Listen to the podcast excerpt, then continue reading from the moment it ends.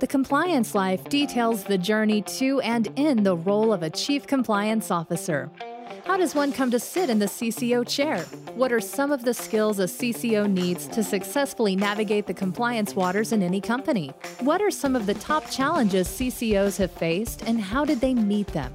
These questions and many others will be explored in this new podcast series. The Compliance Life is hosted by Tom Fox, and each month he'll present the story of one CCO through four episodes. The Compliance Life is a production of the Compliance Podcast Network.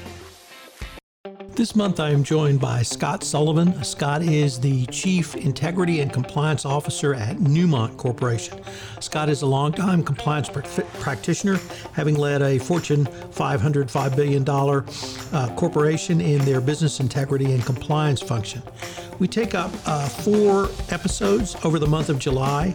In episode one, we take a look at the empathetic CCO and what does empathy mean in the context of being a CCO. In episode two, Fit for Purpose and Reading the Tea Leaves, in other words, staying in front of the wolf pack. In episode three, we consider what does a CCO want from his or her team. And in episode four, we consider what will the CCO of the future look like. What are the skills that will be needed, and what are the toolkit that a CCO must have? It's a fascinating exploration of a longtime chief compliance officer. He's been in uh, our profession for uh, nearly uh, 14 or 15 years, so he's got lots of insights. I know you will enjoy this month's guest, Scott Sullivan, and I know you will learn a lot from him. The Compliance Life is a production of the Compliance Podcast Network. Thanks so much for listening to this month with Scott Sullivan on the Compliance Life.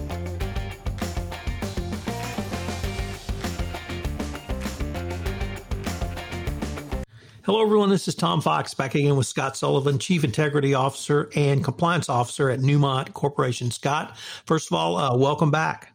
Glad to be here. Scott, in this episode of the Compliance Life, I wanted to visit with you about what does a CCO want or need from their team, and then some of your key leadership lessons for a compliance team. But if I could start off uh, by talking about uh, the the skills, not for a CCO, but for a team in the compliance function, what do you find most valuable? So, Tom, I, I, think the team is a reflection of the compliance officer, and the compliance officer is also a reflection of his or her team. So, it is really important that those skills complement one another, so or supplement one another. So, having the ability to recognize and be vulnerable as a leader and say, "Hey, look, I'm not particularly good in this area, but I'm going to rely on you. I trust you." You've become a budding expert in this particular area or field is something great. So I know that I am not going to be a data analytics expert. So I've got to go find that individual. I know that uh, strong project management is essential. That's not one of my super strengths by any stretch of the imagination. So finding that individual on the team that could help drive and, and complement the rest of the team. So you're kind of moving that great ship forward it's it's something that I'm a big believer in is building that team. And frankly, it's been one of the most uh, enjoyable things in my nearly 20 year career is building that team and and being a part of that. How have you used a communications or marketing expert in your role as a CCO? So, like I said in one of the earlier episodes, if I had to create a team from scratch today, it would probably be project manager, comms and training person, and then the data analytics person and that's more because I think the compliance function has evolved over time from a pure legal piece of how do you make things more user friendly more. The doj talked recently about accessibility of policy procedure training utility of, the, of those. And so a person that brings comms to the table can also bring a way to present data that just resonates with leaders. So i think at the end of the day the board and the executive leadership team if you've made it to the compliance officer level assumes that the basic skill sets are there, but being able to kind of the form over substance really or, or, the substance over form depending on how you look at it by presenting that data in a, in a fashion that captures the imagination the attention is not something historically lawyers i would say even compliance professionals have been great at. So the visual presentation of complex data in a way that people can understand and use has become so much more important in, in this day and age, whether it's decision trees or making policies and procedures more user friendly or making tools more intuitive. the person that has that communication and training skill set, I think, can really enrich the program and increase the value of the program from an effectiveness perspective of a true inside evaluation of effectiveness, not looking for an external one or a government effectiveness evaluation, but is this program really working for us? Scott, one of the things that I don't think gets quite enough play in the discussion of the CC role, CCO role is leadership. And I don't mean leadership of the compliance function across the organization. I mean you as a CCO are a leader of a team. And so I was wondering if I could uh, visit with you a little bit about leadership for leading a compliance team and what do you see as the key skills that you've utilized to lead the teams you've led over the years? Yeah, I think it's it's got to be a two-way street. The leader has to be empathetic as we mentioned one of the earlier episodes. The leader has to be empowering. I mean, I view myself as there to empower the team to help them achieve our mission.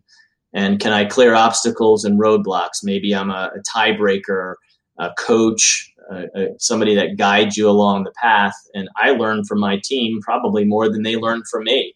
So I kind of have generally, I would say, maybe four views on that. So I think eh, people first, empowering them is probably the most important one. If you're going to do it all and try to take the glory, that's that's not going to make it for a successful program or a very happy team or ultimately a very happy leader.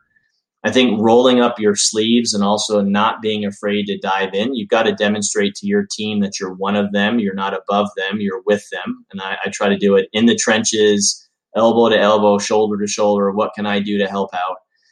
Um, and the environment that compliance often operates in is is a high. There's a high degree of reactivity. There's also increasingly more proactive stuff but it's chaotic. So managing that chaos, and if you're doing that just to survive and get by, that's a challenge. If you can switch that to managing the chaos to thrive, so how do you bring discipline and structure to the team where they feel that they're empowered and able to do great things for the organization? So figuring out how to manage that chaos beyond just the neutral survive and getting into that thrive mode.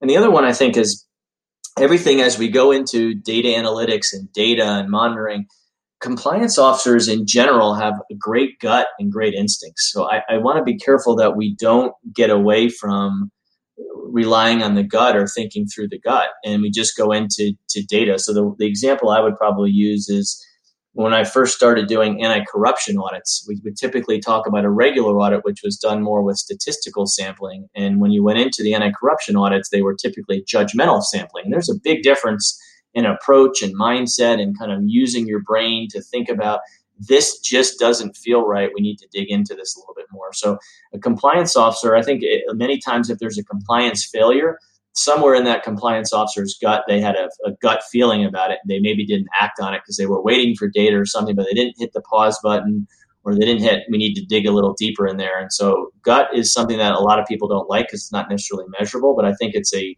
a critical component for a compliance officer. Scott, how do you view the uh, perhaps some other stakeholders, such as uh, third parties? If you have any key partners, key joint venture partners, key uh, supply chain vendors, or even key sales agents, are these people that you've had some sort of relationship with and try to work with them once again from the compliance perspective?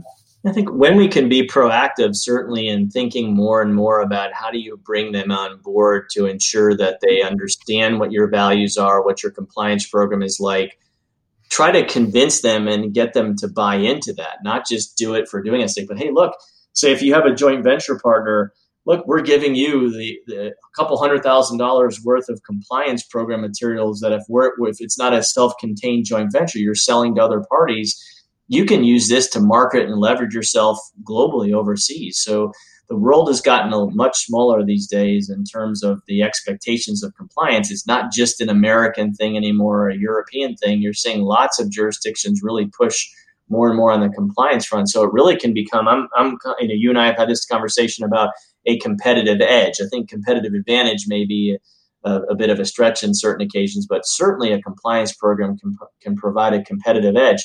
And because we all know that through vicarious liability, you can be on the hook for the actions, certain actions of third parties. And even if it's not legal liability, there's certainly reputational damage that can just be crushing to your brand or to your organization, to the reputation. So identifying those third parties that matter most, trying to, to bring them on, into the fold and under the hood and have them with a real understanding of what you're doing and trying to do it so that they will be early warning radar for you. If they face an issue, they'll come to you. The uh, we're recording this as the economy is starting to come out of the uh, coronavirus health crisis. Some states are a little bit further along than others, but I want, wanted to ask you: Are there any new, additional, or other skills you've had to utilize, leadership skills, uh, in this now working from home environment that we've been in the last couple of months or ten weeks? Yeah, so I, I think a little bit more more empathy for sure, just a common theme.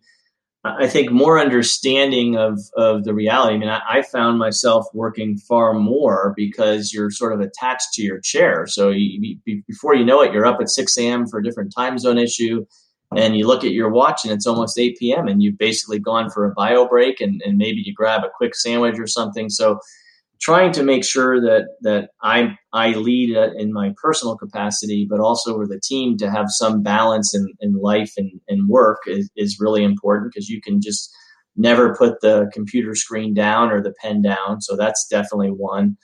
I think listening more, uh, especially when you're remote and you're going through um, videos and audios, it's a lot easier to talk over people. It just constantly happens and stepping back. And, and the concept in, in light of everything going on in the world today, too, and particularly in the United States, of, of diversity and inclusion, making sure you're thinking through different cultures that may be hierarchical in nature or deferential. How do you make sure they have a voice over a video screen? And how do you bring those people in so that they feel fully part of the team and the solutions that you're generating?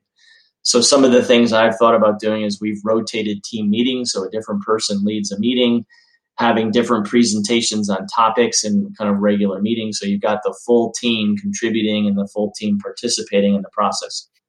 So in terms of the employee base and hotline and reporting, have you had to make any adjustments uh, to that area of your compliance program because of the work from home issues? I think the the first quarter when COVID really hit, there was a drop in reports. I think that's pretty consistent for for many folks. Uh, starting to see a return to normalcy in terms of the use of the hotline.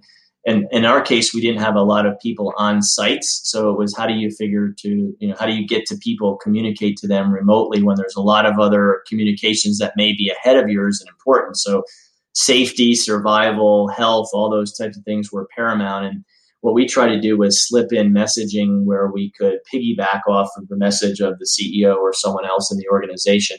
And then leveraging, we're fortunate enough to have a site compliance managers and integrity advocates in the field, using them as touch points to make sure that they're communicating. In some cases, it was literally taping posters up on windows where people would walk into to doors if and when a facility was open and and just trying to figure out using Yammer as another way to bring forward messaging and, and events that are occurring and reminding people that um, we are we are open for business and we want to hear from them. So it's really creating that welcoming environment where hey, we are open for business and we still are still doing the things we need to do.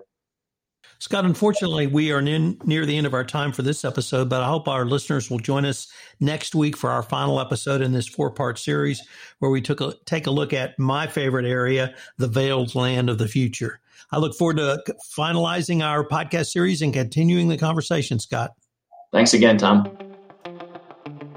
Hello, everyone. This is Tom Fox. Thank you again for listening to this episode of The Compliance Life.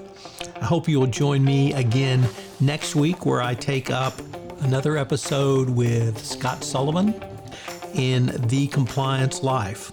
The Compliance Life is a production of the Compliance Podcast Network. If you would like to be featured on The Compliance Life, please uh, give me an email at uh, tfox at tfoxlaw.com. Also, if you like this series, please give us a rating on iTunes uh, any review and rating would definitely help get the word out about the latest addition to the Compliance Podcast Network. Thanks again. This podcast is a part of the C Suite Radio Network.